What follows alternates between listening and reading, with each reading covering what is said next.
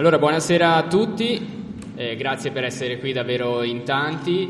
Volevamo attendere ancora un paio di minuti perché stiamo attendendo chi materialmente poi, insieme ad altri ovviamente, ha organizzato questa serata, ma intanto, visto che siete in tanti e alcuni sono in piedi, io direi intanto di iniziare, poi magari quando Tiziano Giungo arriverà daremo appunto il tempo di presentarci un po' la serata, l'organizzazione di questo appuntamento.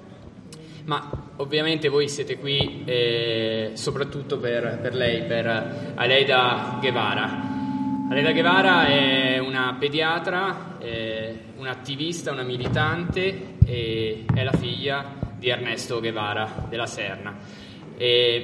Ma lei in questi anni, oltre che portare nel mondo il ricordo, la testimonianza del padre, rappresenta un po' un'ambasciatrice di fatto di Cuba nel mondo, impegnata a smontare quelle che considera delle fake news, della disinformazione attorno a Cuba. Quindi noi questa sera, certo, rivolgeremo lo sguardo verso il passato, verso la figura di Ernesto Che Guevara, un'icona del Novecento, ma non solo, perché questa mattina a Sociologia a Trento c'erano davvero tantissimi ragazzi, quindi è un'icona anche per coloro che sono nati dopo il 2000, ma guarderemo anche, rivolgeremo i nostri occhi, la nostra mente anche al futuro, all'oggi e a quello che attende l'isola, perché ovviamente l'isola di Cuba fra pochi giorni, a gennaio, celebrerà, ricorreranno i 60 anni dalla caduta di Fulgencio Battista, quindi dalla rivoluzione castrista. Però ovviamente noi tendiamo un po' a immaginare quest'isola immobile, e in realtà invece sono in corso dei processi importanti a Cuba, e uno in particolare in questi mesi, perché i cubani sono chiamati a partecipare a un processo di modifica della propria Costituzione. La propria Costituzione, quella di Cuba, è stata scritta a metà degli anni 90, all'inizio degli anni 90, e c'è in corso un processo, e chiederemo a lei appunto che significato ha sia in termini di partecipazione che in termini anche di modifiche della struttura istituzionale e sociale di Cuba. Ad esempio, tra le ipotesi, ma diciamo molto consolidata, è quella di introdurre un tema come quello della proprietà privata.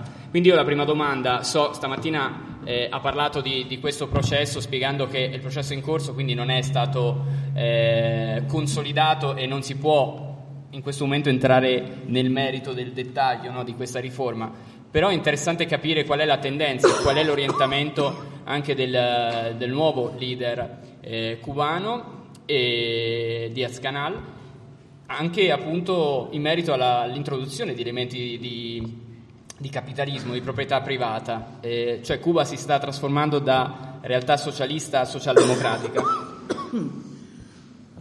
Buenas noches. A ver si me puedo parar. Uy.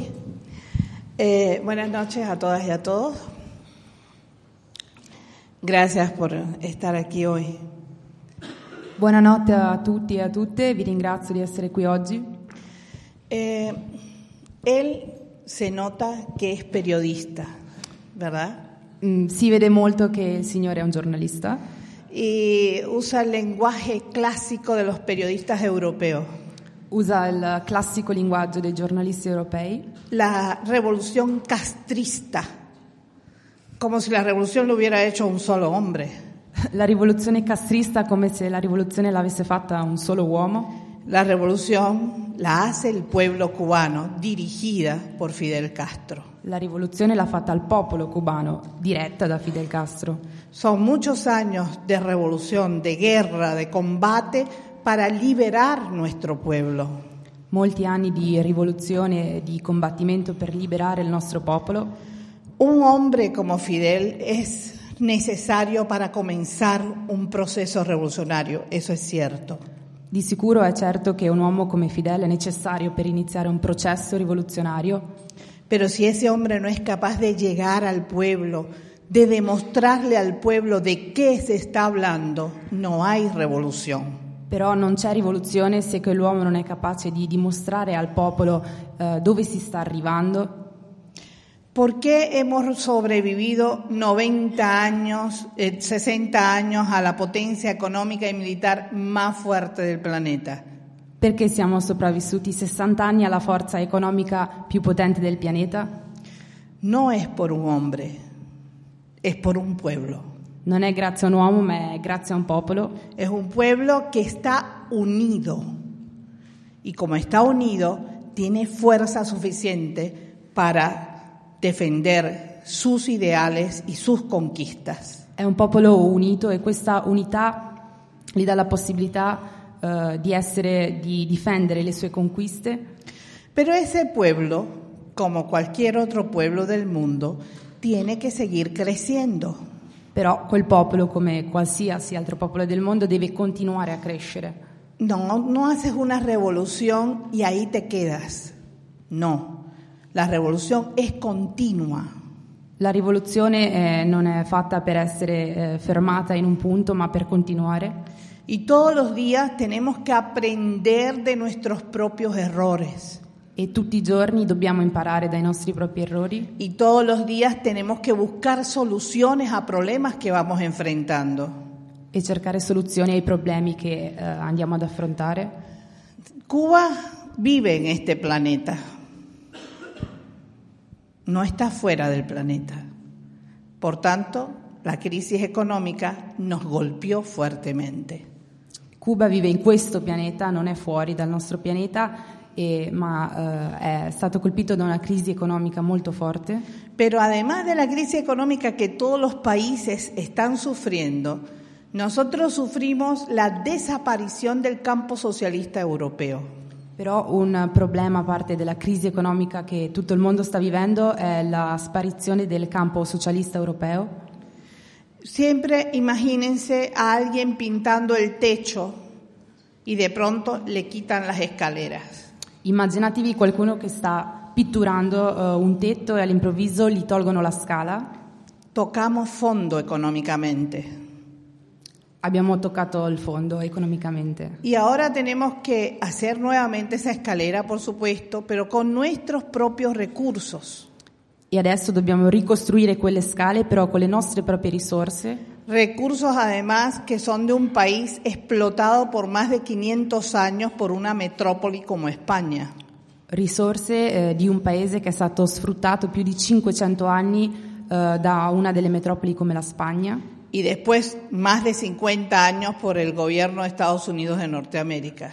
Ed è stato sfruttato altri 50 anni dal governo degli Stati Uniti d'America. Lo poquito que los españoles habían dejado, los gringos se lo estaban llevando. Quel poco che era rimasto, che gli spagnoli avevano lasciato, se lo sono portati via i gringos. Y esa es la vida de los pueblos del llamado tercer mundo. E quella è la vita dei popoli così chiamati del terzo mondo. Nosotros decidimos hacer una revolución socialista. Eso cambió para siempre la historia de nuestro continente. Noi abbiamo deciso di fare una rivoluzione socialista e ciò ha cambiato la storia del nostro continente. Para hacer una revolución socialista usted tiene que tener un pueblo culto, ¿verdad? Hay que estudiar. Por tanto, la educación tiene que ser gratuita, a nivel para todos, al mismo nivel. Una cosa molto importante è l'educazione gratuita, perché un popolo si può difendere solo se è colto. En ese caso, nuestra revolución desde el primer momento comenzó a hacer mucha fuerza en la educación del pueblo. Quindi la prima cosa di cui si è occupata la rivoluzione è stata l'educazione del nostro popolo.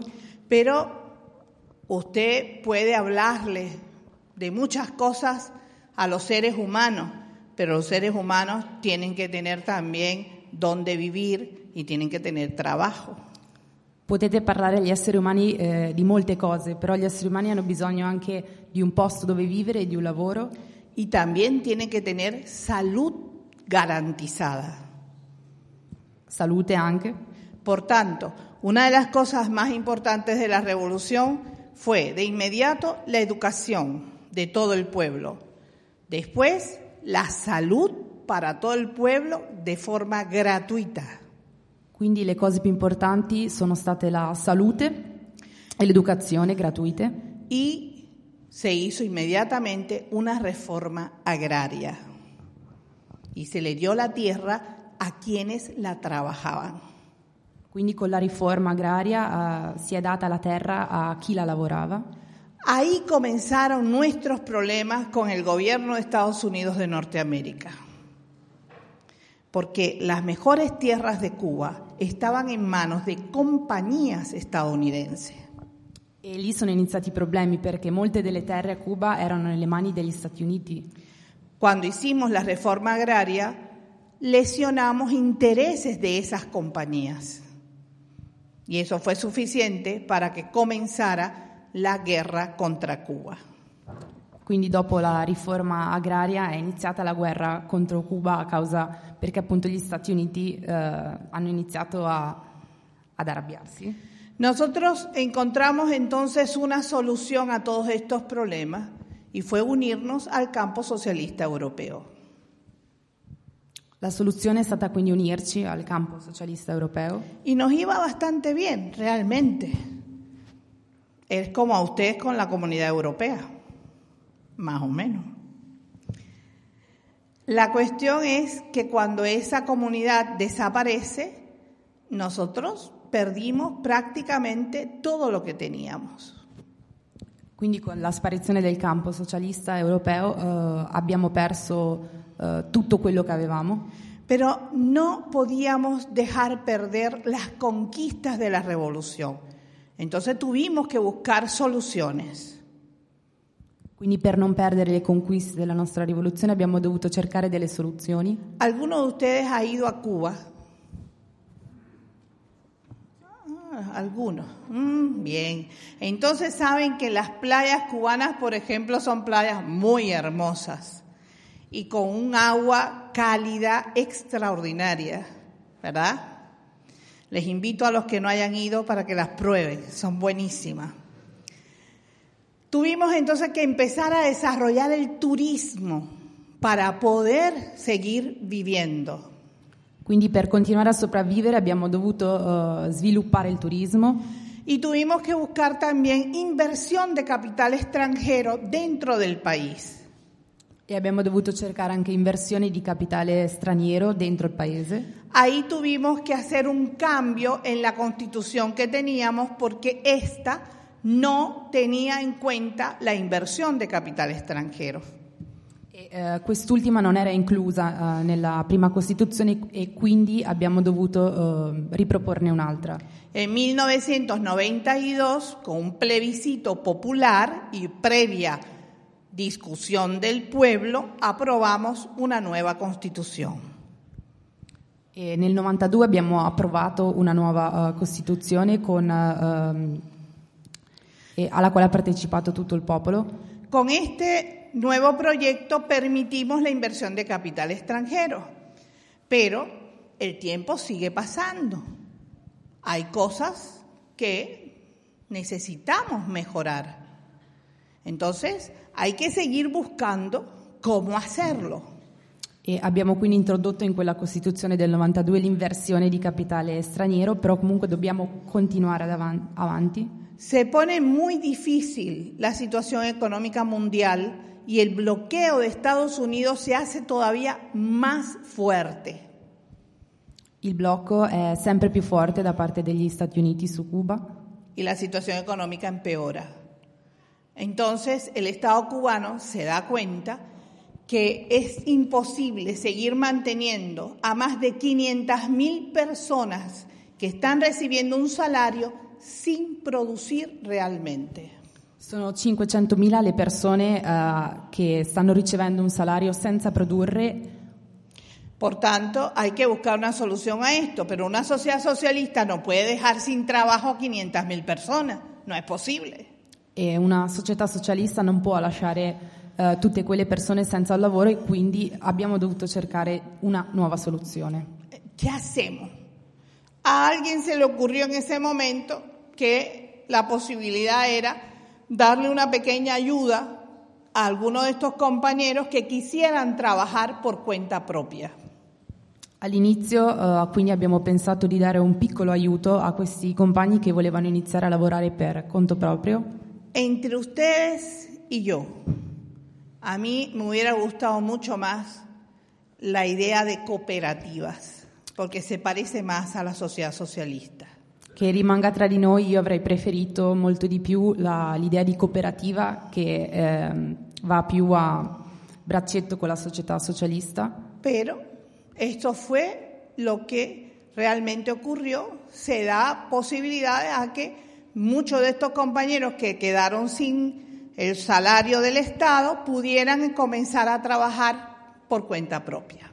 Quindi si vuole dare la possibilità a questi compagni che sono rimasti senza un salario di iniziare a lavorare per conto proprio. Ya teníamos algunos de estos trabajos, ya existían en Cuba en ese momento. Por ejemplo, algunos peluqueros privados, algunos carpinteros, fontaneros privados, ya existían. Pero ahora iba a haber mucha más cantidad de gente trabajando para sí. E questi lavoratori che lavoravano per conto proprio in realtà già c'erano, solo che con questa nuova proposta si vuole aumentare il numero. Y la Constitución que nosotros aprobamos en el 92 no contemplaba esta posibilidad. Por tanto, había que cambiarla.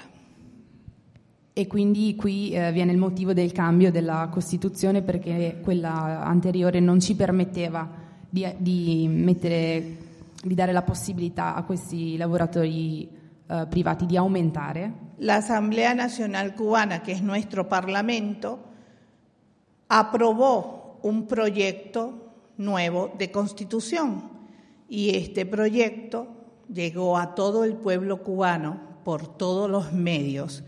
Escrito, en radio, en internet, por todos los medios, para que el pueblo lo pudiera leer, lo pudiera estudiar y discutir.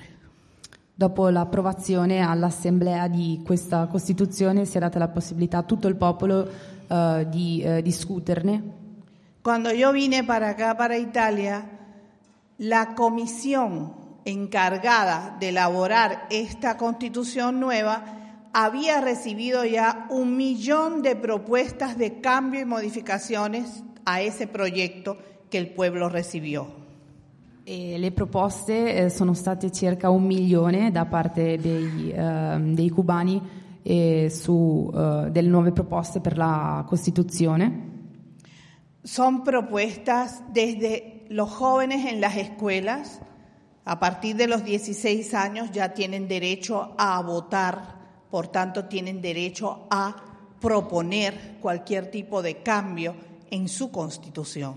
Già dai 16 anni si ha la possibilità di proporre delle leggi, dei cambi per la Costituzione. Por tanto, se han discutido en las escuelas, en las universidades, en los centros de trabajo, pero también en los barrios donde vivimos. Ed è stata discussa nelle strade, nelle scuole, nei centri di lavoro, nelle università.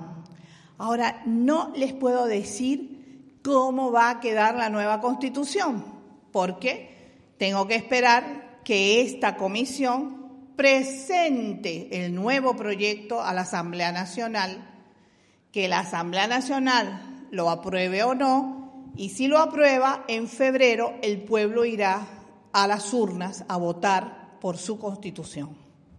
A febbraio si andrà a votare alle urne per la nuova Costituzione, ma bisogna aspettare che la Commissione approvi queste leggi e le proponga all'Assemblea.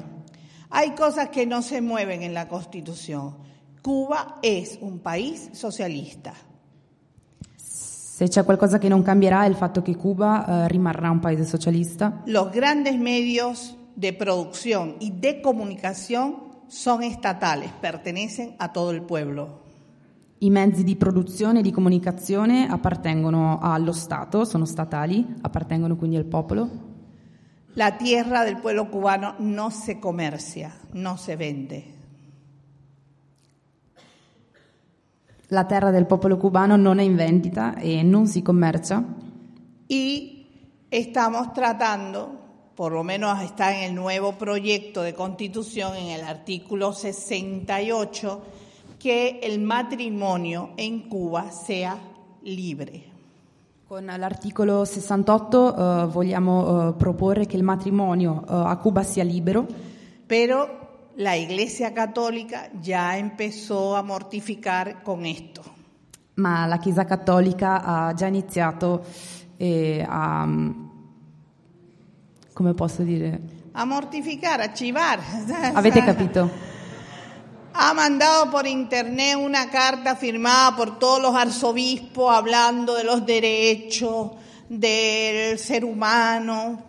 Pero si nosotros lo que estamos es buscando los derechos del ser humano, que todos se sientan felices, que puedan realizar sus sueños. Ese es el objetivo. Con questa legge il nostro obiettivo è che proprio l'essere umano abbia i suoi diritti e che realizzi i suoi sogni. Así que no les puedo garantizar que el artículo 68 quede como tal así, porque hay bastante presión de una gran parte del pueblo. Acuérdese que nosotros somos hijos de culturas machistas, la española y la africana. Y usted puede cambiar la cosa económica, pero la cosa cultural cuesta un poco más de trabajo. Non vi posso assicurare che venga approvata l'articolo 68, in quanto noi siamo comunque figli di un popolo maschilista. Culturas. E la nostra cultura è una cultura maschilista, quindi spagnola e africana. Spagnola e africana, e non è facile da cambiare. Ora, de todas maneras, siempre está el humor criollo, el humor del pueblo cubano, que es para mí lo mejor que tenemos como pueblo. Y una de las propuestas que se han hecho es que el artículo 68 se convierta en el artículo 69. Eso es típico de Cuba.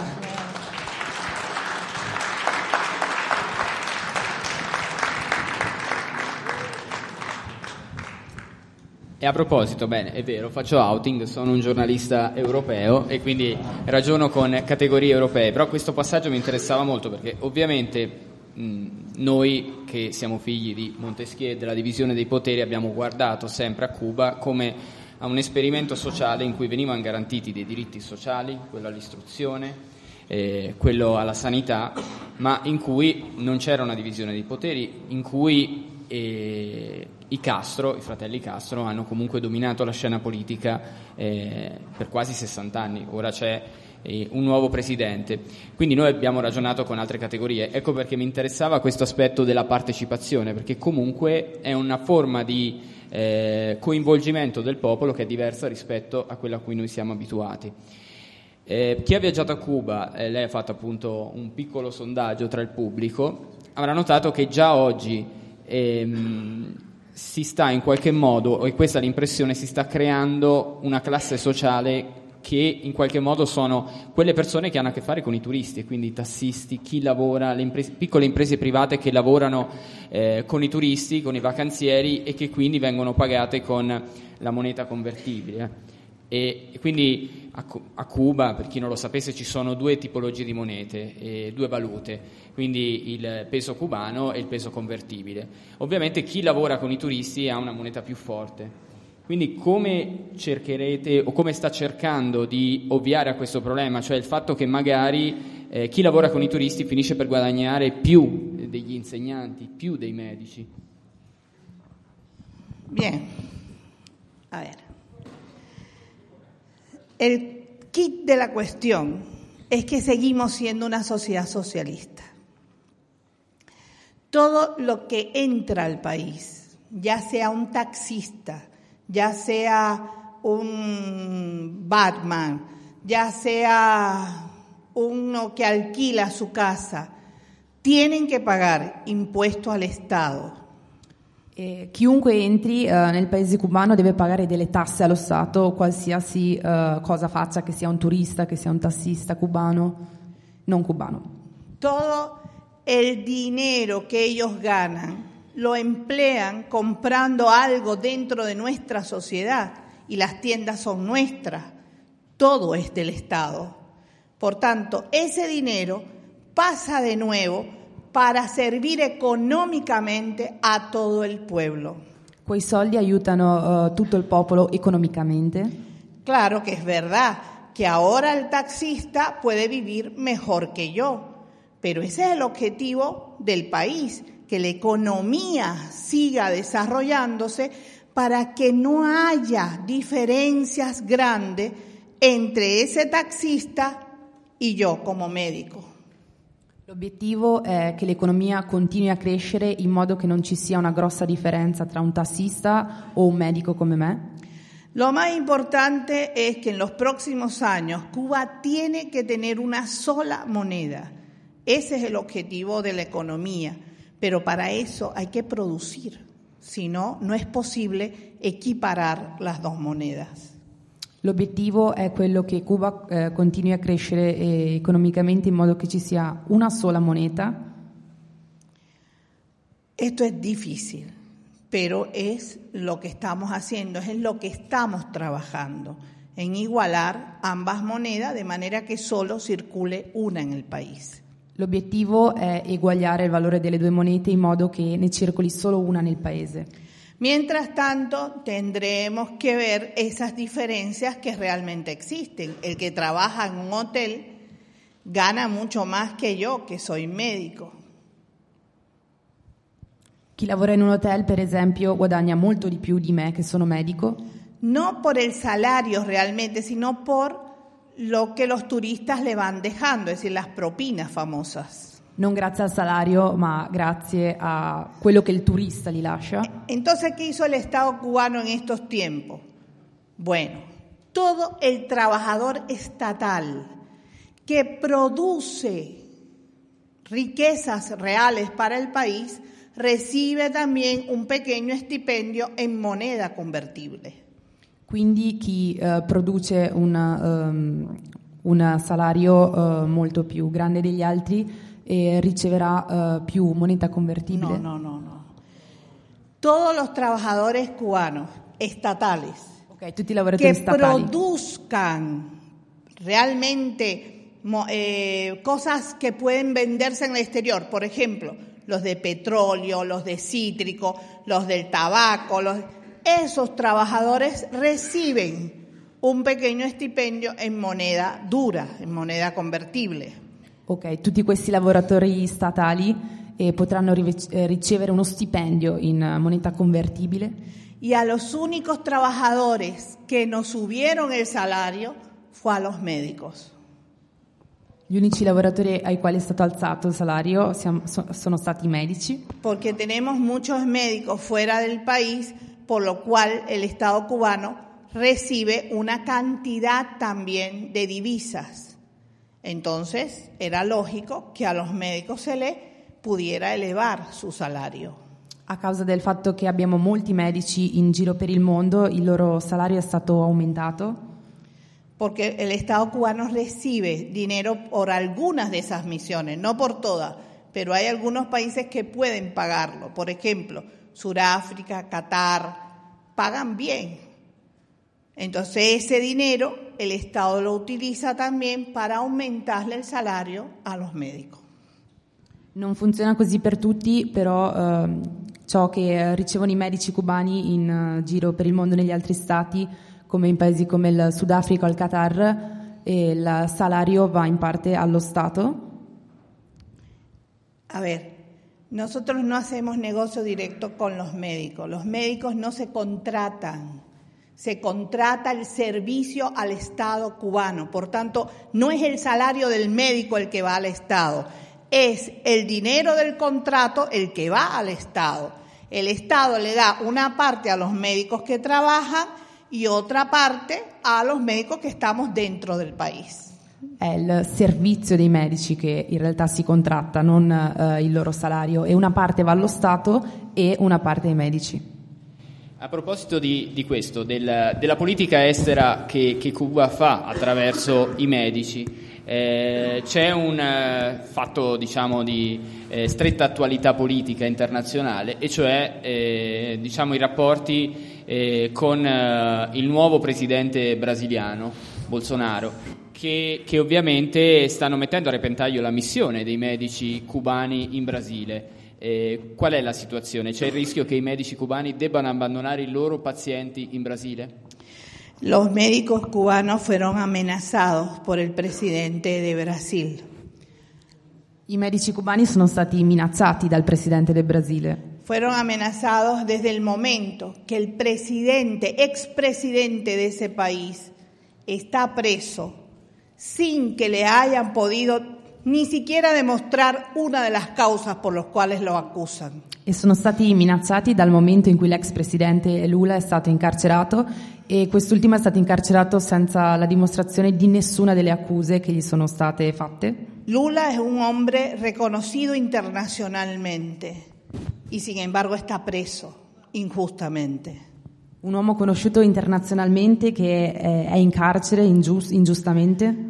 Si eso ocurre con este personaje, ¿qué puede ocurrir con la gente del pueblo o con nuestros médicos?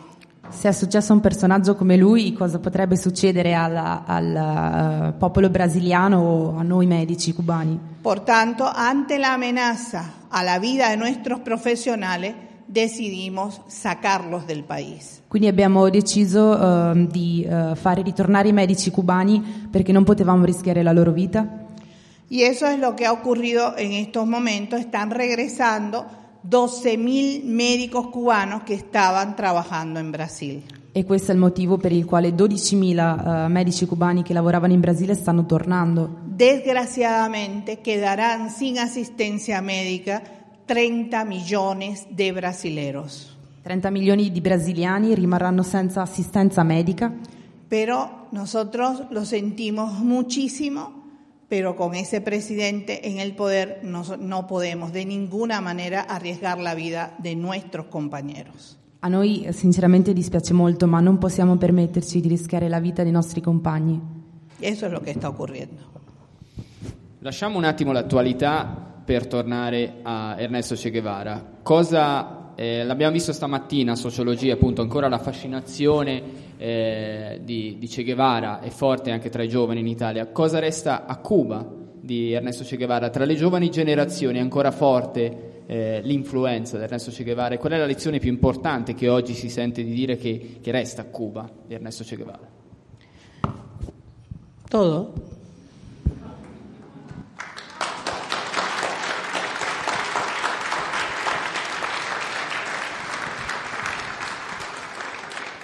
Es difícil mostrarles imágenes de nuestros niños pioneros. Los Pioneros de Cuba es la primera organización política del país. I pionieri di Cuba sono la prima organizzazione politica del paese. Y estos pioneros, su lema, su eslogan como organización es: pioneros por el comunismo, seremos como el Che. Lo slogan è Pionieros per il comunismo, saremo come il Che. El Centro de Estudio Che Guevara, que radica en La Habana, intenta seguir trabajando en este sentido para que los niños cubanos no vean al Che solamente como un eslogan o una imagen de un libro. Il Centro di Studi Che Guevara a La Habana sta lavorando per far sì che i bambini non vedano il Che solo come uno slogan. Que lo sientan presente, que lo traigan a su vida cotidiana. E cerca che lo sentano presente, che lo portino nella loro vita quotidiana. Estamos trabajando con el Ministerio de Educación de Cuba para ir logrando estos objetivos. E stiamo lavorando quindi con il Ministero di Educazione di Cuba per raggiungere questi obiettivi. Les pongo un ejemplo. Estábamos reunidos con un grupo de niños de una escuela hablando de las características del Che. Estábamos hablando con dei bambini sulle caratteristiche del Che. Y a mí me toca hablarle en este caso del internacionalismo. Y uno de los niños de pronto le dice al otro: chico, mira, tú lloras todos los días porque tu mamá es médico en Venezuela. Se tu mamma è uguale che il Che, perché tu llora? E un bambino dice a un altro bambino: Perché piangi? Tua mamma è in Venezuela a fare il medico. Se tua mamma è come il Che, perché piangi? Él inmediatamente trajo la figura del Che a su vida cotidiana y ese es el objetivo. E in questo modo ha raggiunto l'obiettivo, ovvero portarlo nella sua vita quotidiana. Estamos trabajando también con nuestros jóvenes, por supuesto. Y los jóvenes cubanos en este momento tienen muchísimas labores que realizar. I giovani cubani con i quali stiamo lavorando in questo momento hanno molti lavori da realizzare. Por ejemplo, en Cuba hay una organización que es la más masiva del país que se llama Comité de Defensa de la Revolución. A Cuba c'è il Comité di Difesa della Rivoluzione che è molto massiva. Y esta organización en el año 2020 va a cumplir 60 años de existencia. Como ustedes se darán cuenta, empieza a declinar como organización. Come vi potete rendere conto, questa organizzazione sta iniziando a declinare perché ha già compiuto 60 anni. ¿Quiénes son los únicos que pueden reactivar esa organización? Chi può quindi riattivare questa organizzazione? Los jóvenes. Los únicos que le pueden dar energía, que la pueden hacer de verdad funcionar nuevamente son los jóvenes. Gli unici che possono dargli energia, farla funzionare nuovamente sono proprio i giovani. Y yo he tenido el privilegio de estar junto a esos grupos de jóvenes que van en la avanzada de la organización. E ho avuto io il privilegio di stare proprio con quei giovani che lavorano nell'avanzo dell'organizzazione. Uno los escucha hablar, discutir de distintos temas. Y lo siente con una fuerza, con una vitalità extraordinaria. È molta la forza con i quali loro discutono questi temi. Pero ¿por qué el organizador nacional de los CDR me invita a mí a esas actividades con los jóvenes? ¿Por qué? Ma perché invitano me all'attività con quei giovani? Porque soy la hija del Che.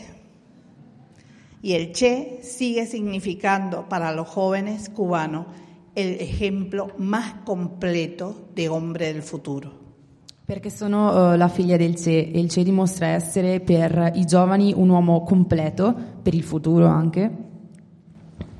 E a proposito appunto di portare un cognome così importante a Cuba, questa mattina parlavamo di un aneddoto personale che mi ha molto colpito, cioè il ruolo di sua madre come sergente di ferro, no? Nel momento in cui questo cognome poteva rappresentare un privilegio, no, a Cuba. Questo aneddoto mi sembrava interessante, magari anche da raccontare. Mi mamma è una mujer campesina, di origen campesino. Mia mamma è una contadina di origine contadina. Hoy es, por supuesto, una licenciada en historia y trabaja como directora del Centro Estudio Che Guevara. Mia mamma è una storica ed è la direttrice del centro di studi Ernesto Che Guevara. Pero desde el primer momento, cuando él, por ejemplo, me presentó como la hija del Che Guevara, a mí me dieron ganas de decir, y de Aleida March, porque sin mi mamá, hoy yo no sería una mujer socialmente útil. Quando mi hanno presentato prima come figlia del Che, io ho pensato, ma e mia mamma Aleida March? Perché senza di lei io oggi non sarei una donna utile? Ella nos educó, por supuesto, con el amor que sentía hacia mi padre y también con sus principios como revolucionaria. Mia mamma ci ha educati con l'amore che sentiva per mio padre e per i principi rivoluzionari. Por tanto, en mi casa no podía haber ningún tipo de privilegio porque si no, le hubiéramos faltado el respeto a nuestro padre. Quindi a casa mia non poteva essere presente nessun tipo di privilegio perché sennò avrebbe mancato rispetto a nostro padre. Y ella nos enseñó una cosa muy importante para nuestra formación como personas. Ella dijo, ustedes van a recibir muchas cosas por ser los hijos del Che. Qualcosa di molto importante ci ha detto mia madre, ovvero che voi riceverete molte cose per essere i figli del Che. Tienen que pararse firmemente sobre la tierra. Van a recibir esas cosas, pero tienen que dejarlas pasar lo que ustedes no se han ganado por sí mismos. riceverete tutto questo, ma vi dovete lasciare alle spalle tutto quello che non vi siete guadagnati. Y eso ha sido muy importante para nuestra formación. Nosotros tenemos conciencia de que realmente no le llegamos ni al dedo gordo a mi papá. Noi abbiamo la coscienza di non arrivare minimamente neanche al dito gordo grasso di mio papà. Él era un hombre realmente muy completo. Pero también él dijo que no quería que sus hijos fueran ni hombres ni mujeres especiales. Lui ha detto chiaramente che non voleva che i suoi figli fossero né uomini né donne speciali. Solo quería que sus hijos fueran dignos del pueblo donde vivimos. Ma solo che fossero degni del popolo dove viviamo. Y eso es lo que intentamos todos los días. Que nuestro pueblo sienta che si senta complacido con tenernos come sus hijos. E è quello che proviamo a fare tutti i giorni, che il nostro popolo si senta compiaciuto ad averci come figli. Ese è l'obiettivo. Questo è l'obiettivo.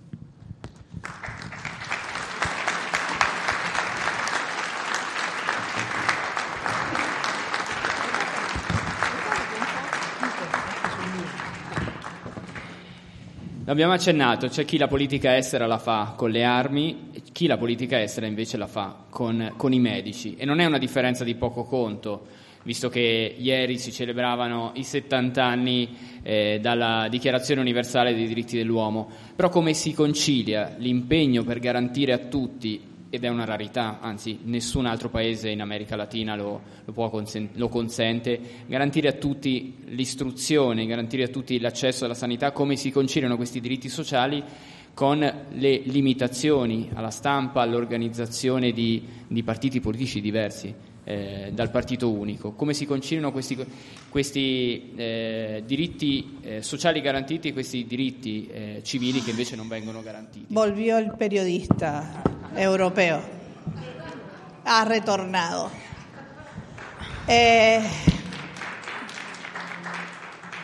Lo primero que tienen que darse cuenta es que somos una sociedad diferente. La prima cosa della quale vi dovete rendere conto è che siamo una società molto diversa. Los periodistas europeos creen que nosotros somos capitalistas. I giornalisti europei credono che noi siamo capitalisti. Pero además tienen un mal concepto de democracia. E hanno un concetto sbagliato di democrazia. Democrazia viene dalla parola demos griega, che significa poder de pueblo. E democrazia deriva dalla parola greca demos, che significa potere del popolo, demos. El poder de pueblo donde existe. Cuando hay pueblos que van a las calles y dicen no a la guerra, y sus gobiernos mandan tropas a esas guerras. ¿Dónde está esa democracia? Dove troviamo tutta questa democrazia? Quando un popolo un pueblo va a las calles pidiendo no a la guerra y su gobierno manda tropas a esa guerra.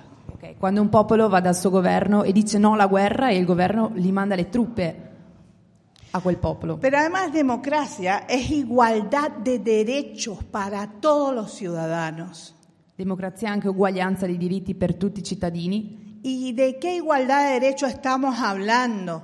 Cuando se condena a un hombre por tomar un animal que está en veda y se le condena a 10 años de privación de libertad, y en el mismo momento 2 hombres están robando millones de euros y como son amigos de personajes interesantes, ni siquiera tocan un juzgado.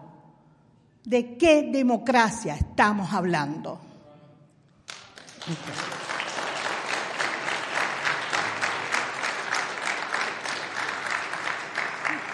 Yo no sé cómo ustedes han vivido estas cosas de las elecciones.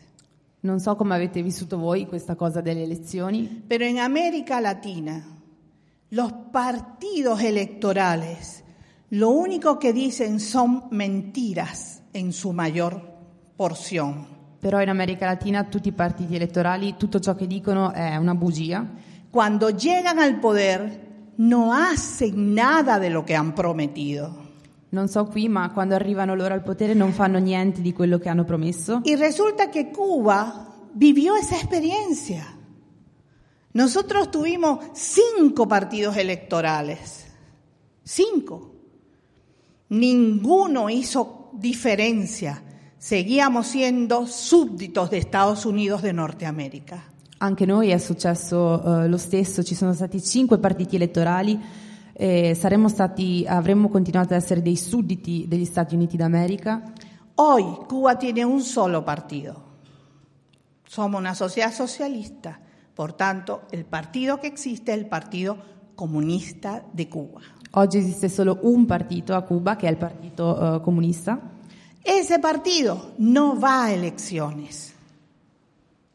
Quel partito non va a elezioni. È il pueblo quien elige directamente a sus candidatos para la Asamblea Municipal, Asamblea Provincial y Asamblea Nacional. Il popolo elegge direttamente i suoi candidati per l'Assemblea nazionale, provinciale e comunale. Yo no sé si ustedes se sienten representados por su gobierno actual, no lo sé.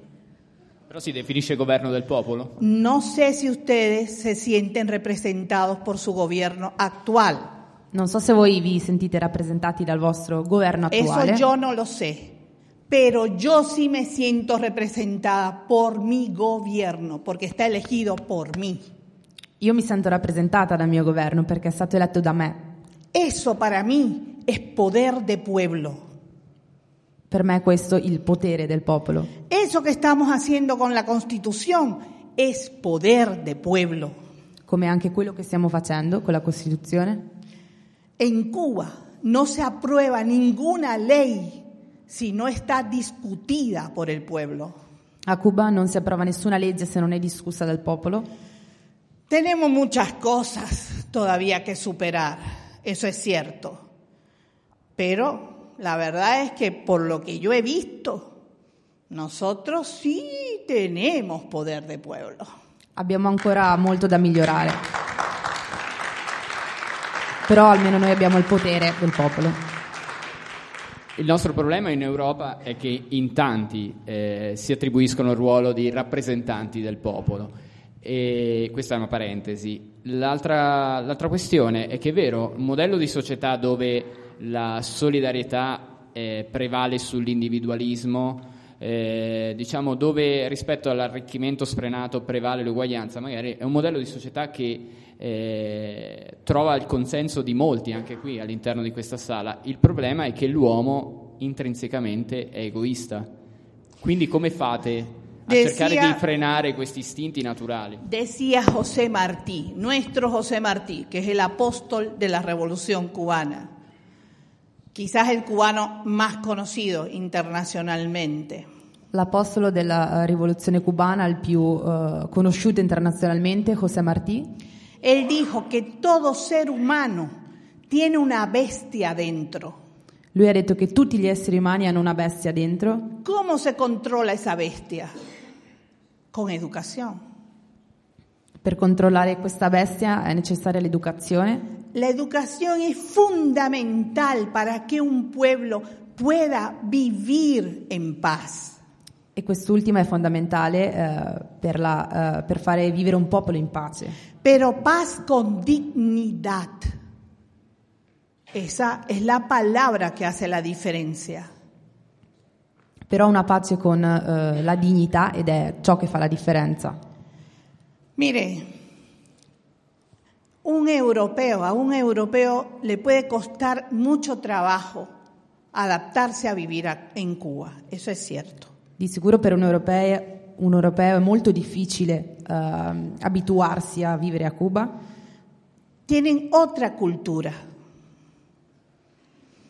Eso es así. Nosotros tenemos muchas cosas que mejorar, pero hemos logrado sentirnos realizados como seres humanos. Abbiamo ancora molto da migliorare, ma siamo riusciti a sentirci realizzati come esseri umani. Por ejemplo, toquemos el tema de la emigración. La memoria de estos pueblos europeos es muy delgadita, muy frágil. Parlando di immigrazione, la memoria di questo popolo europeo è molto fragile. Se les ha olvidado que son eminentemente emigrantes estos pueblos. Vi siete dimenticati di essere stati anche voi degli immigranti? Perché, se no, io hablo castellano. Se no, perché parlo spagnolo? Nel siglo XV e siglo XVI, l'America nostra les quitó el hambre a ustedes. Durante il XV e XVI secolo, la nostra America vi ha tolto dalla fame. Perché la famosa papa vino de nuestras tierras. Perché la famosa patata viene dalle nostre terre. ¿Les gusta mucho el café? ¿Ah? ¿De dónde viene el café? ¿Les gusta mucho el chocolate? ¿De dónde viene el chocolate? ¿Ah? Necesitan petróleo para vivir, ¿cierto? Pero ustedes no son productores de petróleo. Avete bisogno del petrolio per sopravvivere, però voi non lo producete. Entonces, nos necesitamos mutuamente. Quindi ci necessitiamo a vicenda. La gente tiene que recordar por qué emigraron. Por hambre. Esa es la catástrofe más grande que existe hoy en nuestro planeta. Quindi siete immigrati, ricordatevi, per fame, che è la catastrofe peggiore che esiste oggi nel nostro pianeta. Miles de niños mueren hoy de hambre en el Medio Oriente, en África, en Asia, en America Latina. Milioni di bambini muoiono tutti i giorni in questi paesi, l'Africa, l'America Latina, in Oriente. Argentina, por ejemplo, uno de los países che más produce grano en el mundo. L'Argentina, per esempio, è uno dei paesi che producono più grano al mondo. Produce tanto alimento che puede alimentar a un tercio de la humanidad.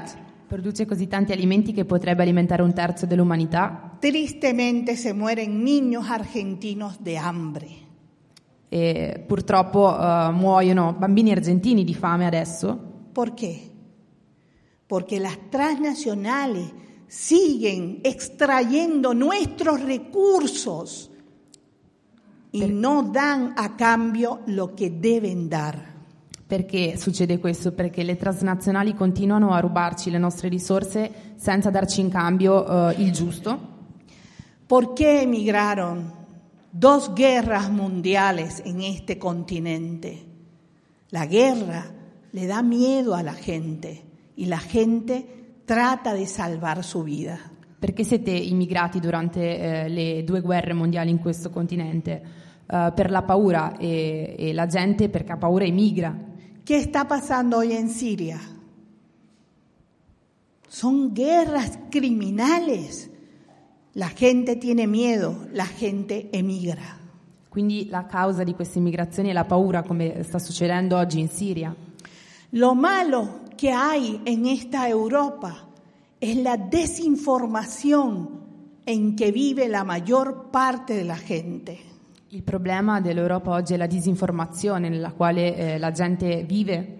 Cada vez que yo vengo acá me hablan de la dichosa libertad de expresión. ¿De qué libertad estamos hablando? Si los periodistas europeos tristemente se convierten en papagayo de las transnacionales.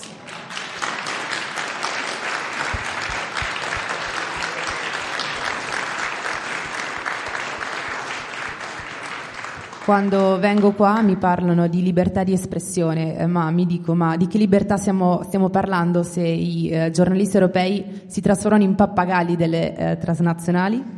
Cuidado con estas cosas. State attenti. Influye en la mente de todos nosotros. Perché ciò influisce nella mente di tutti noi. Y eso es muy peligroso. Los emigrantes que vinieron hace 20 años a Europa comenzaron a hacer el trabajo que los europeos ya no querían realizar. Gli immigranti che 20 anni fa sono arrivati in Europa hanno iniziato a fare i lavori che gli europei non volevano fare. Limpiar las calles, por ejemplo. Come pulire le strade. O limpiar a un paciente, a un anziano. O pulire un anziano, un paziente. Eso lo empezó a hacer la gente que venía como emigrante. Quindi ciò ha iniziato a farlo la gente che veniva come immigrante. Oggi hay una crisis económica muy fuerte. Faltan trabajos, eso es cierto. Oggi manca lavoro a causa della crisi economica molto forte. Pero los inmigrantes que están haciendo esas labores no quitaron a ningún europeo su trabajo. Però questi lavori che stanno facendo gli immigranti non stanno togliendo lavoro agli europei. Entonces hay que tener mucho cuidado de cómo nos manipulan en este sentido. Quindi dobbiamo renderci conto di come ci stanno manipolando in questo senso. Por eso hay una palabra que es muy importante que tenga fuerza entre todos nosotros y es el respeto. Quindi c'è una parola molto importante ed è il rispetto. Si nosotros no vivimos una realidad, no podemos juzgarla, la conocemos. Se noi non viviamo quella realtà che non conosciamo, non abbiamo il diritto di giudicarla. Y desgraciadamente no podemos confiar en la información que nos llega. Non possiamo fidarci dell'informazione che ci arriva. Les voy a poner solo un ejemplo que yo viví aquí en Italia. Vi una televisión, que no recuerdo si es RAI 1, RAI 2, RAI 3, RAI 4, no me acuerdo. Era un RAI, pero no me acuerdo el número. Y la imagen que estaban poniendo era de la policía, una policía con agua a presión contra estudiantes. Y debajo, el subtítulo decía, en Caracas está ocurriendo esto en estos momentos. In TV, in televisione, non mi ricordo che canale era, ho visto dei poliziotti con in mano agua a pressione, okay, con in mano dell'acqua a pressione contro los estudiantes. Ok, che la stavano buttando contro degli studenti. Y abajo decía que eso estaba pasando en Caracas. E sotto, nei sottotitoli c'era scritto che ciò stava succedendo a Caracas, in Venezuela. ¿Cómo va a ser posible eso? Me fijé en el uniforme de la policía. Mamma mia, eran los chilenos. Quindi ho controllato nel distintivo dei poliziotti ed erano i cileni. Era la policía chilena y la televisión nacional italiana decía que era Venezuela. ¿Cómo es posible eso? Com'è possibile questa cosa? ¿Ah? Tienen el riesgo, de verdad, de estar sin saber lo que está realmente ocurriendo en otras partes del mundo. Quindi c'è il rischio di essere totalmente disinformati di quello che sta succedendo nel resto del mondo. Si nosotros no tenemos una información adecuada, no podemos reaccionar. Non possiamo reazionare senza un'informazione adeguata. Y a nosotros nos hace falta la reacción de estos pueblos. Quello che ci manca è anche la reazione di questi popoli. Los únicos que pueden ayudarnos en estos momentos son los pueblos europeos. I popoli europei sono gli unici che ci possono aiutare in questo momento. Pero pensamos, ¿cómo nos van a poder ayudar los europeos? ¿En qué modo? La educación se está privatizando a pasos agigantados en Europa. L'educazione si sta privatizzando a passi da gigante in Europa. La salud pública se está privatizando a pasos agigantados. Così come la salute pubblica. La salute. ¿Y dónde está la reacción del pueblo? Fábricas importantes como en Como, por ejemplo, el país de la seda en Europa, hoy no hay fábricas funcionando. Oggi in paese Como come un paese molto importante come produttore di seta nel quale non ci sono fabbriche al giorno d'oggi. Dove sta la reazione del pueblo? Come mai non c'è reazione a tutto questo da parte del popolo? Ustedes no reaccionan ante esas cosas. ¿Cómo podemos esperar que reaccionen para ayudarnos a nosotros? Se voi non reazionate davanti a tutto ciò, come possiamo aspettarci che reazionate per aiutare noi? Hay que despertarse. Necesitamos que ustedes se despierten. Abbiamo bisogno che voi vi svegliate.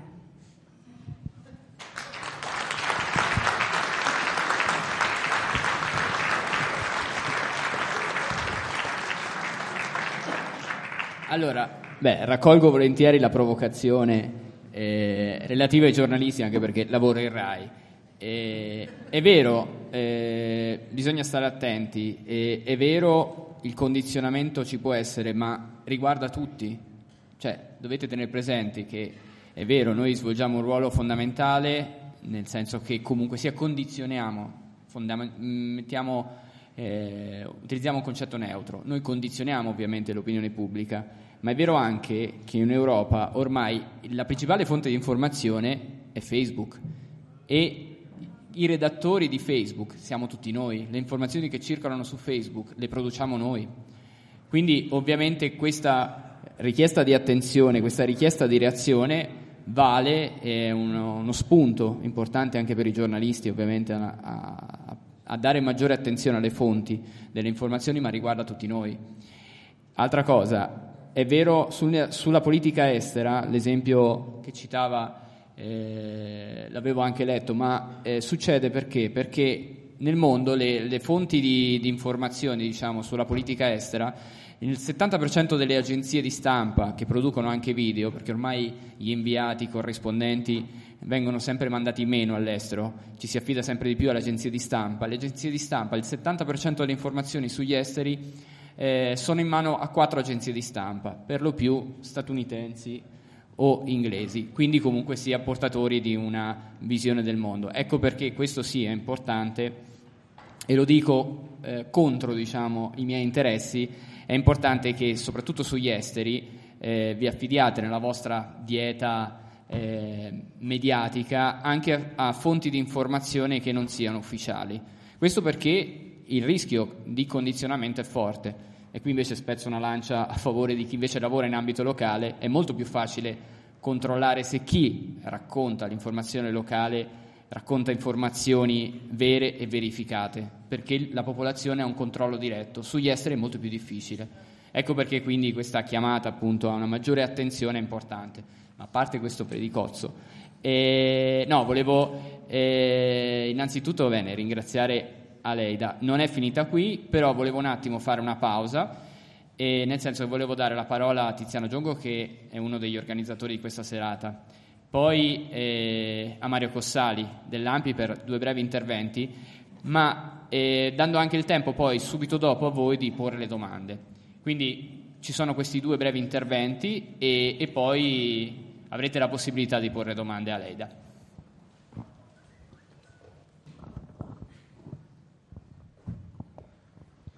Grazie a tutti di essere qui, io sono Tiziano, a nome dell'associazione Filo Rosso e Italia-Cuba, Amicizia Italia-Cuba. Vi ringrazio per la vostra partecipazione e noi dopo un lungo periodo siamo riusciti a portare questa bellissima mostra che parla di Cuba, ma insieme alla mostra abbiamo voluto realizzare degli incontri paralleli per appunto dare un contributo alle informazioni corrette anche su Cuba. E oggi siamo con Aleida e dopo seguirà un film di Luigi Mezzavacca, di Torino, che fa parte del Centro Studi di Italia-Cuba di Torino, che ha realizzato questo Amo esta isla perché è proprio sulle informazioni che ha avuto, è realizzato in questo modo. Lui aveva delle informazioni sbagliate su Cuba, lo ha scoperto andando a Cuba, cosa che dovremmo fare tutti per avere forse delle informazioni dirette. L'ho scoperto e ha creato questo video dove appunto dice: maledetti quelli che mi hanno dato queste informazioni, la realtà è molto diversa. Dura 20-25 minuti e riusciremo a vederlo. Voglio solo dirvi che sabato abbiamo un altro appuntamento qui, sempre a Palazzo, con un, piace definirlo cantastorie, Salvatore Panu, che parla di 4 partigiani a Cuba.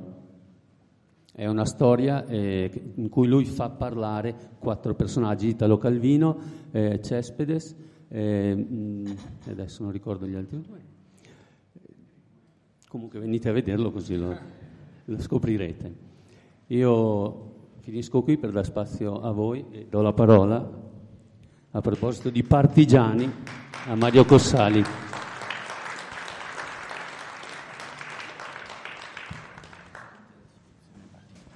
Sarò molto conciso perché abbiamo sentito tante cose utili e dobbiamo anche meditarle proprio di fronte al bailam di informazioni sballate a cui siamo sottoposti. L'altro giorno, anzi ieri, quando abbiamo fatto il sit-in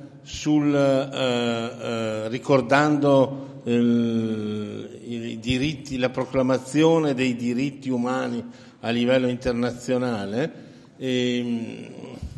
io ho sottolineato il fatto che appunto crediamo tutti di essere liberi e più liberi di tutti, perché siamo sempre più qualcosa, no? Perché abbiamo la rete, perché possiamo sentire quello che succede di qua, quello che succede di là, perché sentiamo anche tutti i pettegolezzi, sentiamo tutte le cose che si muovono. E invece ho insistito sul fatto che questo eccesso di informazione, per lo più superficiale, se non falsa, se non quando falsa, no? Questo di più di informazione finisce per ottundere, proprio chiudere la nostra libertà, e ce ne dà molto meno, no? Perché ci impedisce, cos'è che non facciamo? Sentiamo tante cose, ci entrano da questo orecchio e escono dall'altro, ma spesso invece non ragioniamo sui dati, non abbiamo più fonti di informazione, non approfondiamo gli argomenti, no? E non discutiamo fra di noi, non discutiamo. Questo fatto della mancanza dei luoghi di discussione credo che sia uno dei fatti più gravi della nostra mancata democrazia, perché la democrazia si realizza nella discussione, nell'incontro e anche nello scontro, ma comunque nel confronto culturale e politico, no? E non nella ripetizione di slogan e nella ripetizione di cose sentite da altri.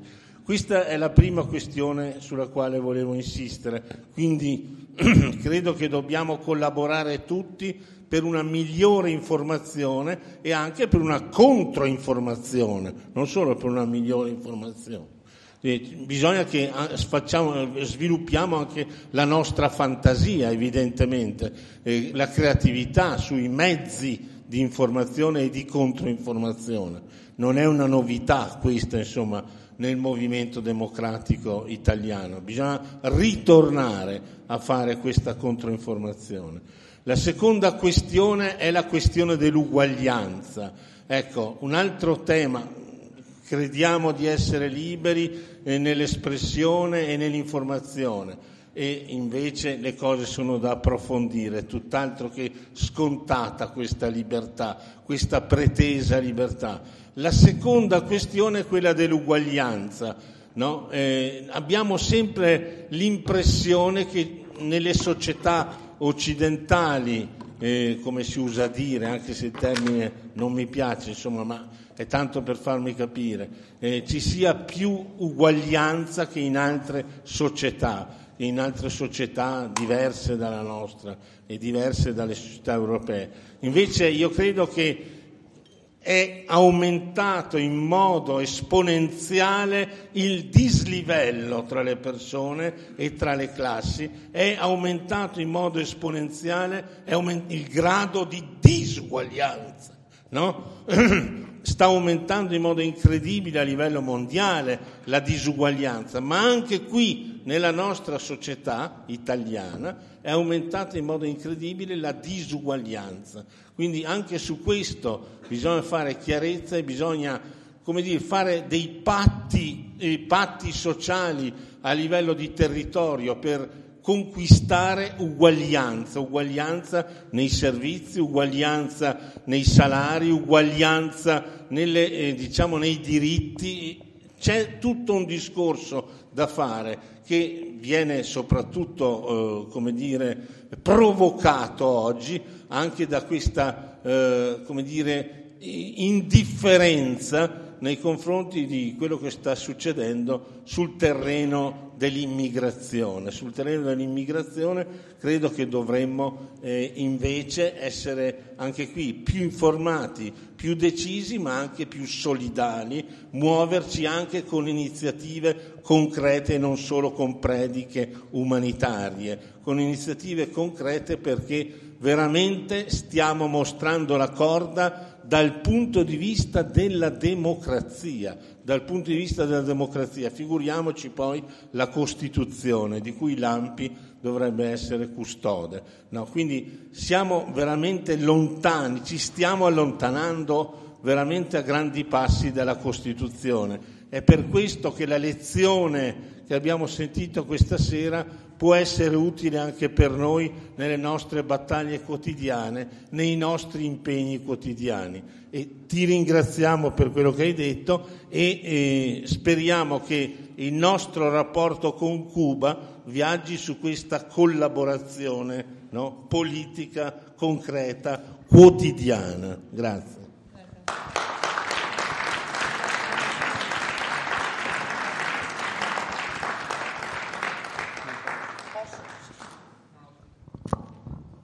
Scusate, io sono Elisabetta Moser, sono nata a Trento, vivo a Vis. L'anno scorso Aleida era venuta qui al Cinema Astra e c'è un mio amico che è insegnante di inglese qui al liceo Da Vinci che non è potuto venire perché lui ha insegnato 5 anni in Canada, è ritornato e adesso starà per un mese in Argentina perché fa il commissario di esame lì. Allora mi ha detto: mi fai un favore, puoi chiedere una domanda che volevo fare io ad Aleida, posso? Allora lui mi ha detto: vorrei sapere quando il Che ha deciso di andare in Bolivia. Fidel credo che l'abbia sconsigliato anche un po'. Gli ha detto: è pericoloso o no? Boh. E poi lui si è trovato in difficoltà, è stato ucciso, Che Guevara, no? Il mio amico voleva sapere se Fidel ha cercato di salvarlo perché ci sono queste parole che girano nel mondo che Fidel l'ha abbandonato. Io non lo credo che sia così. Il mio amico dice: secondo me il Partito Comunista Cubano all'epoca era diviso in partito filosovietico e no. L'area filosovietica era più forte e quindi è successo qualcosa, però volevo chiedere cosa è successo. Hacía tiempo che non sentía esta pregunta. È da tanto che non sentivo questa domanda. Primero, aquí tenemos compañeros que saben lo que es la guerrilla. Prima di tutto qua abbiamo dei compagni che sanno che cos'è la guerriglia. Las guerrillas no son ejércitos regulares. Por tanto, tienen que ser autosuficientes. Non sono degli eserciti regolari e quindi devono essere autosufficienti. Los guerrilleros tienen que tener contacto con los campesinos que en última instancia son los que sustentan el alimento para esas guerrillas. I guerriglieri devono avere dei contatti con i contadini che nel momento del bisogno li possono aiutare anche con gli alimenti. Però con un Stato a miles di chilometri di distanza è impossibile. De todas formas, si ustedes leen el diario de campaña del Che en Bolivia, se leggete il diario del Che in Bolivia, van a ver la palabra Manila repetida casi hasta el último momento. Troverete la parola Manila ripetuta molte volte. Manila es Cuba. Manila significa Cuba.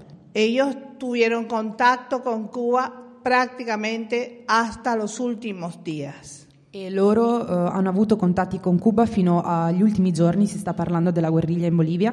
Pero una vez que se decide hacer una guerra de guerrillas, sabe todo el mundo que son ellos los que tienen que seguir adelante. Ma una volta che si sceglie di fare una guerra di guerriglia, loro sanno che in quel momento sono loro che devono continuare ad andare avanti. Effettivamente Fidel no quería que el Che se fuera de Cuba. In realtà Fidel non voleva che il Che se ne andasse da Cuba. Le scrive una carta che está publicada en el libro Diario del Congo, Diario de la Revolución Congo, que lo pueden leer, está en el prólogo del libro, la carta de Fidel, y él ahí le dice al Che che il miglior lugar donde puede ir es a Cuba. E Fidel in una carta che potete trovare sul prologo del libro in Congo troverete che Fidel ha scritto che il miglior lugar donde podía, il migliore posto dove lui potesse andare era Cuba, il Che. È decir che Fidel desde el primer momento le propone al Che che regrese a Cuba desde il Congo.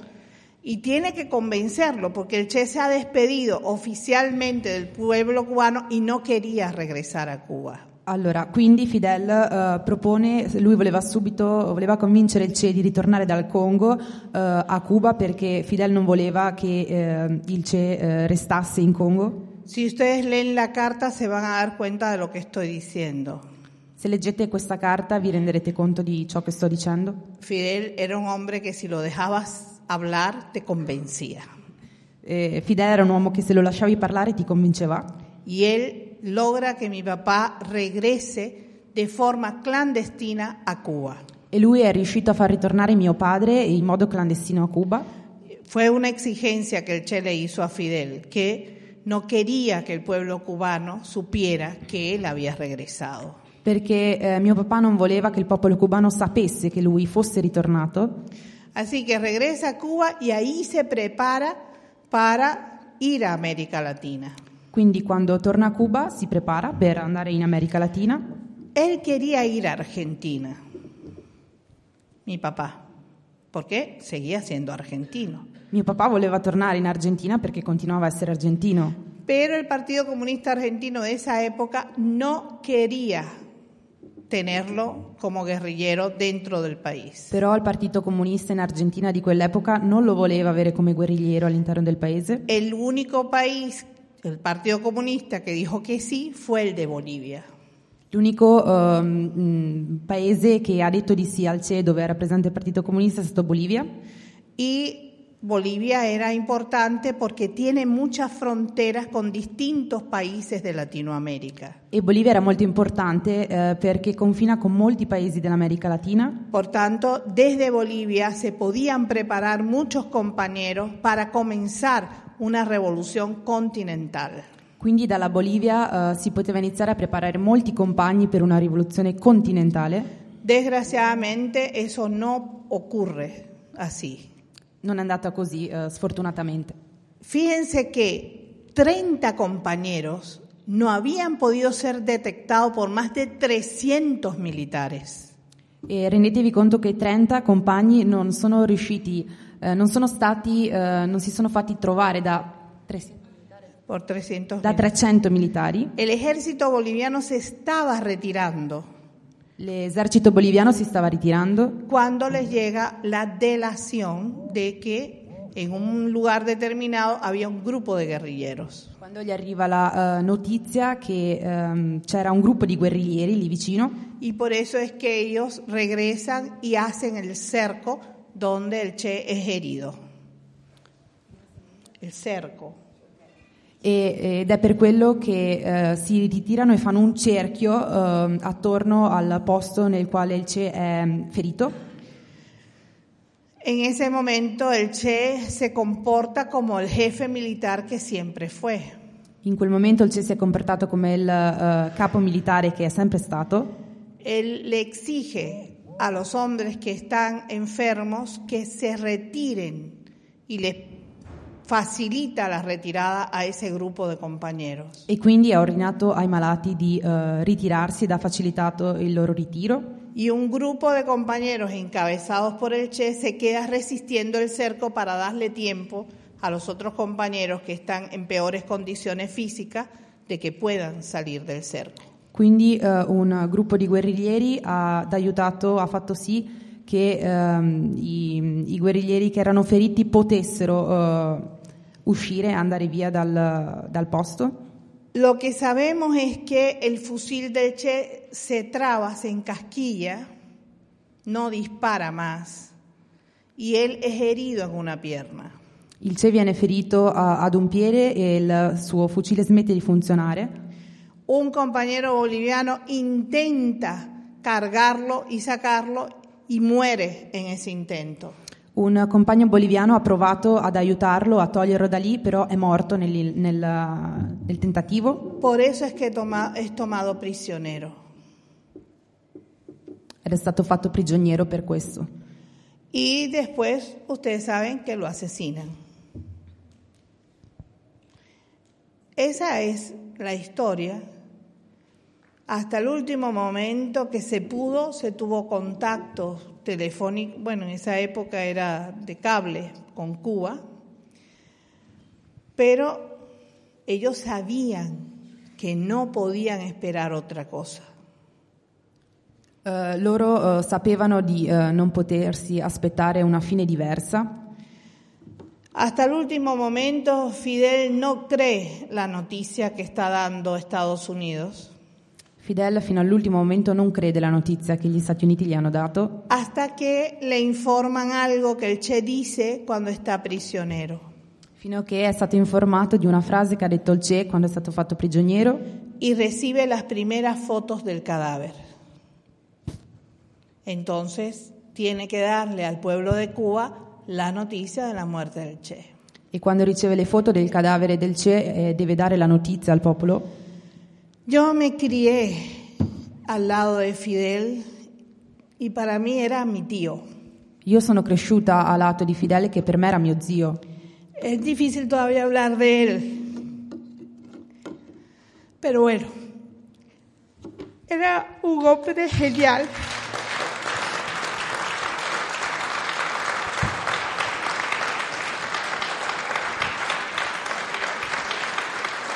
Es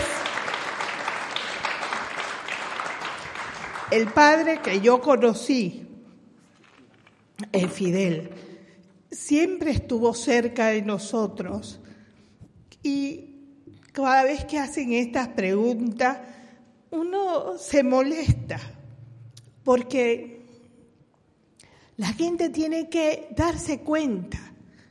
Si el Che no tuviese el gran respeto y admiración por Fidel, nosotros no nos hubiéramos educado en Cuba. Él no hubiera dejado a sus hijos en un lugar donde no se sintiera como un hijo más. Sta dicendo che se il Che non avesse creduto veramente in Fidel non avrebbe lasciato Cuba nel posto, non l'avrebbe lasciato con lui. Per me lui è sempre stato come un padre. Cuando yo me fui a casar, por ejemplo, tuve que ir a visitar a Fidel. Yo no quería, porque al ir a visitar a Fidel lo estaba comprometiendo a que fuera mi boda. Y yo sabía que él tenía mucho trabajo. Quando dovevo sposarmi dovevo andare da Fidel, ma non volevo perché non volevo comprometterlo, perché sapevo che lui ha molto lavoro. Pero mi mamá me dijo, tienes que ir a decírselo porque si no se va a poner bravo contigo. Ma mia mamma mi ha detto che dovevo andare a dirlo perché sennò si sarebbe arrabbiato con me. Y efectivamente, cuando fui a verlo y le dije, tío, mira, es que me voy a casar, me dice, ah, tu no te hubieras casado sin decírmelo a mí antes, ¿no? E quando sono andata a dirglielo mi ha guardato e mi ha detto: ah, ok, tu non ti saresti sposata senza avermelo detto prima. Quando él hablaba de mi papá conmigo, a mí a veces me daba un poco de risa. Y él me preguntaba: ¿por qué te estás riendo? Quando lui mi parlava di mio papà in mia presenza, e io ridevo e lui mi chiedeva il perché. Y yo le decía: es que no te das cuenta, tío, pero hablas de mi papá como si él fuera a entrar por esa puerta.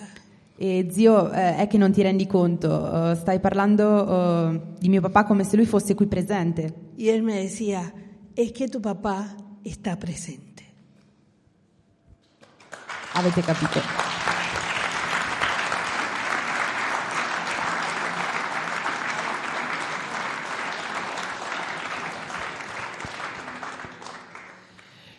Adesso ci sono altre domande, primo prenotato.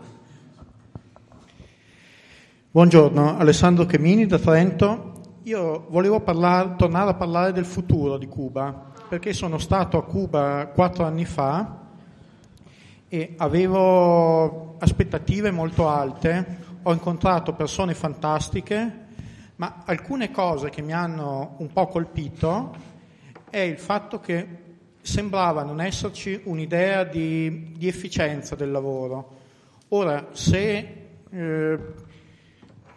quale altra soluzione possiamo trovare rispetto alla creazione di lavoro più o meno fasullo che talvolta si attua in Europa? Per aumentare l'efficienza significa avere la stessa ricchezza con meno lavoro. Però tante volte, tante cose, parlando con le persone, si diceva: ma io ho la testa dura, e parlavo con le persone e dicevo: qui si potrebbe migliorare questo, sì, hai ragione, però non lo posso fare. E a volte, quando sono tornato, siccome tengo cabeza de madera, ho scritto al Ministero delle Comunicazioni e del turismo, comunque, segnalando alcune cose che mi ero appuntato. Non ho più avuto nessuna notizia in merito. Mire, el Che siempre decía que para conocer realmente a un pueblo hay que trabajar junto a él. Il Che diceva sempre che per conoscere realmente un popolo bisogna lavorare con lui. Cuando uno va unos días a un país, no puede saber realmente lo que está ocurriendo o cómo pasan las cosas en ese país. Se vai solo qualche giorno in quel paese, non puoi sapere cosa sta succedendo realmente in quel paese. Nos ha pasado muchas cosas, por ejemplo, con los campesinos cubanos. Nosotros tenemos todavía hoy una alimentación que tiene che ampliarsi. E noi ancora oggi abbiamo un'alimentazione che deve essere ampliata. Todavía hoy todos los cubanos no comen pescado. Ancora oggi tutti i cubani non mangiano pesce. Y nosotros somos una isla, así que por cosa natural deberíamos comer pescado. E siamo un'isola, quindi per ragioni naturali dovremmo mangiare pesce. Entre paréntesis, el pescado cubano es muy sabroso porque es un agua muy cálida y tiene muchas algas, entonces la carne del pez tiene muy buen sabor. Il pesce cubano inoltre è anche molto saporito. Ahora, no tenemos todavía esa cultura y hay que ir todo el tiempo hablando con la gente, convenciéndolos de que tienen que aprender a comer muchas otras cosas. E quindi dobbiamo convincere la gente che devono imparare a mangiare molte altre cose. Pero para poder llegar a la gente, para poder convencerlas de algo, primero nos tenemos que ganar su confianza y su respeto. Però prima di poter parlare con la gente dobbiamo guadagnarci la loro confidenza e il loro rispetto. Si no, lo que van a pensar es: mira, el europeo este que se cree que es dueño de la verdad, ¿qué demonio le pasa? ¿No? Es una reacción lógica de nuestros pueblos. Y eso es lo que ocurre. Es decir, si tuvimos, por ejemplo, en Baracoa, que es la ciudad primada de Cuba. A Baracoa, que es la ciudad primada de Cuba. Tuvimos un arquitecto argentino al triunfo de la revolución que fue a ayudar allí. Abbiamo avuto un architetto argentino al trionfo della rivoluzione che è venuto a aiutare. El hombre pasó 1001 noches para poder convencer a la gente de lo que había que hacer. Quest'uomo ci ha impiegato 1001 notte per convincere la gente di quello che si doveva fare. Lo logró porque él comenzó a trabajar junto a nuestro pueblo y a demostrar lo que él estaba diciendo. E ci è riuscito perché ha iniziato a lavorare col nostro popolo e a dimostrare quello che stava dicendo. Hoy nos conoce perfectamente bien y nos hace críticas porque nos conoce y nosotros las aceptamos. Oggi ci conosce e ci critica, ma noi lo accettiamo perché ci conosciamo. Él tiene varios libros escritos sobre Cuba que son interesantes. Hay una anécdota que él cuenta que estaba en un hotel nuestro y normalmente él salía todos los días a correr por la mañana. Tutte le mattine lui, che risiedeva in un nostro hotel, andava a correre tutte le mattine. Ese día él salió a correr y cuando regresó se da una ducha, pero no se da cuenta que le han hecho la habitación y no le dejaron toallas. Ritornando dalla corsa si fa una doccia e si rende conto di essere senza asciugamani. Entonces sale medio desnudo al pasillo y señorita, las compañeras que limpian, ¿no? Quindi, a las camareras. Esce nel corridoio mezzo nudo a chiedere signorina. Ella le dice, ¿qué pasa, señor? Y él le dice, Mire, que no tengo toalla y necesito una toalla. Ho bisogno di un asciugamano, non ne ho. Ella le dice, no se preocupe, yo voy a informar. Y cuando ella dice eso, que vira la espalda, el tipo sale en cuero, en pelota, atrás de la señorita, ¿no? Yo voy a informar. Ella dice, no se preocupe, yo voy a informar, que él no tenía toalla. La signorina gli dice che andava subito ad informarsi del fatto su questi asciugamani. Pero él sale desnudo detrás de ella. Lui l'ha seguita mezzo nudo. Y ella se vira y le dice, señor, ¿qué hace? Y él le dice, mijita, yo los conozco a ustedes. Eso de informarse demora por lo menos 30 minutos. Yo voy a buscar la toalla. E la signora segue la signorina perché sapeva che i tempi erano abbastanza larghi per i cubani. E quindi voleva cercarsela da solo, insomma, in poco tempo. Esas son las cosas que él cuenta de nosotros y que son reales, porque él las ha vivido, pero las ha vivido trabajando junto a nuestro pueblo. E questo è ciò che racconta, ma perché è qualcosa di reale che lui ha vissuto lavorando con il nostro popolo. Por eso es que para poder hacer algo por otra gente te tienes que ganar primero la confianza y el respeto de esa gente, si no, no te van a hacer caso. Quindi per fare, se vuoi fare qualcosa per questa gente devi guadagnarti il loro rispetto e la loro confidenza. E eso es lo que pasa. Ci sono altre domande? Buonasera a tutti, mi chiamo Mirko. Allora, io ho due cose volevo dire. La prima è che Che Guevara era intimamente un internazionalista, un rivoluzionario che ha avuto il coraggio di uscire da Cuba e provare a fare la rivoluzione in altri paesi. Secondo me la figura del Che va anche un po' ripulita da alcune cose, perché il Che rimase deluso dalla politica dell'Unione Sovietica, rimase deluso dall'isolamento che l'Unione Sovietica diede.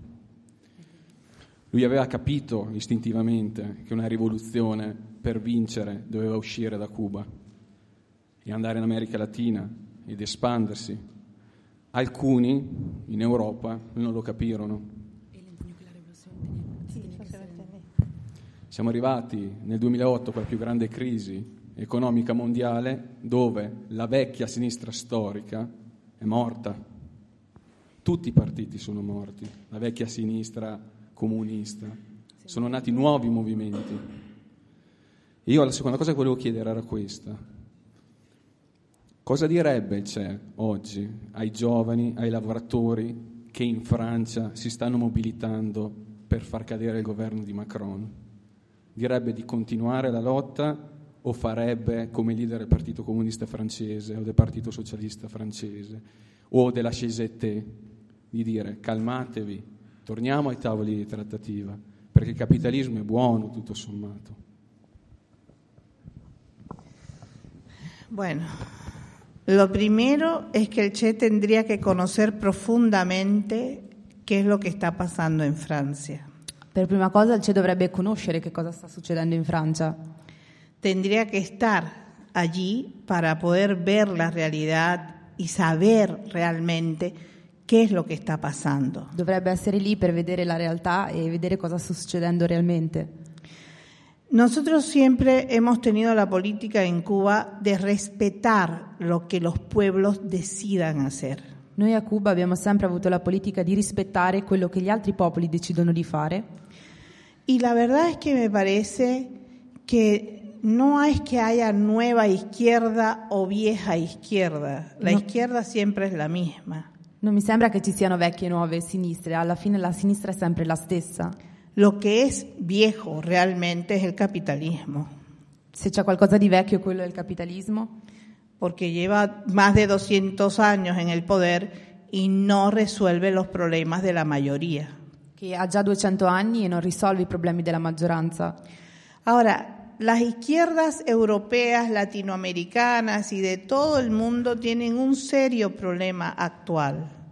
Y es la desunión que existe entre toda esa fuerza. Il problema delle sinistre mondiali adesso è il fatto che si continui a dividere in piccoli pezzi, che non è unita. Eso es una de las cosas más difíciles en los momentos actuales.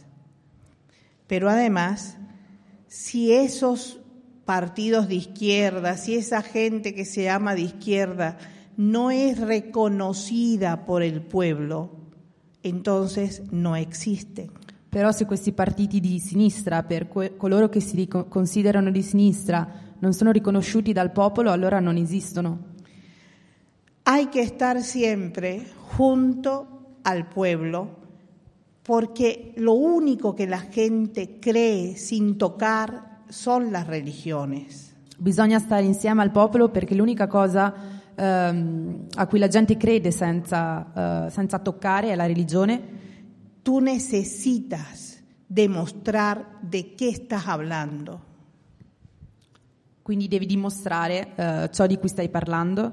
Por eso si se cierra una fábrica, la izquierda tiene que estar ahí con los trabajadores. Quindi se chiude una fabbrica, la sinistra deve essere lì presente per i lavoratori. Si hay problemas porque se va a vender algo que es de un país que era propiedad del pueblo, la izquierda tiene que estar allí. Quindi la sinistra deve esserci anche se un paese vende qualcosa e quel qualcosa appartiene al popolo.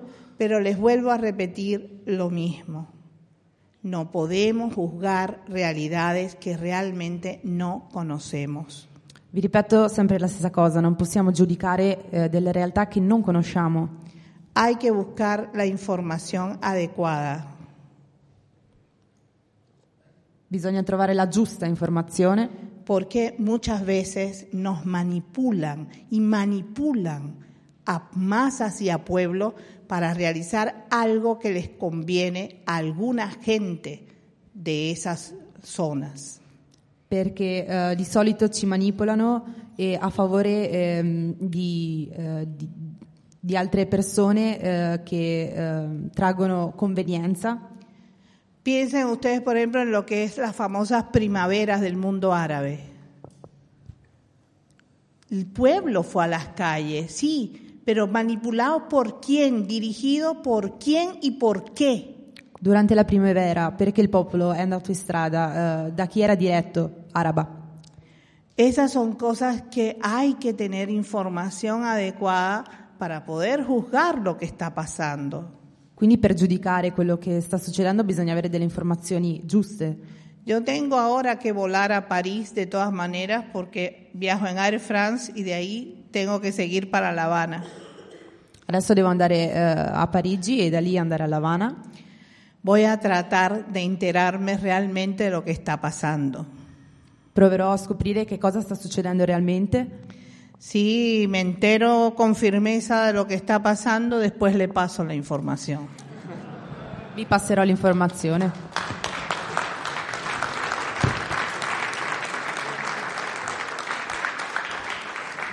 Allora, ringraziamo Aleida Guevara. Io adesso restituirei la parola a Tiziano Giungo, anche perché appunto ora ci sposteremo per vedere il documentario, ma c'è anche altro. Quindi.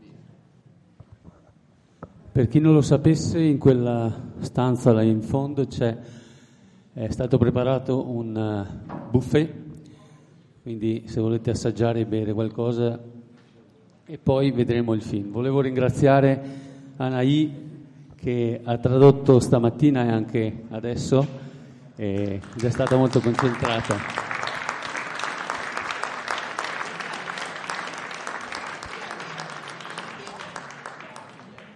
Sì, anche ieri a Pergine mi dicono. Quindi niente, vi ringrazio e vi invito a vedere il film. Ringrazio Gabriele Carletti, non Beppe Carletti come ho sbagliato sulla locandina confondendomi coi nomadi, ma Gabriele Carletti.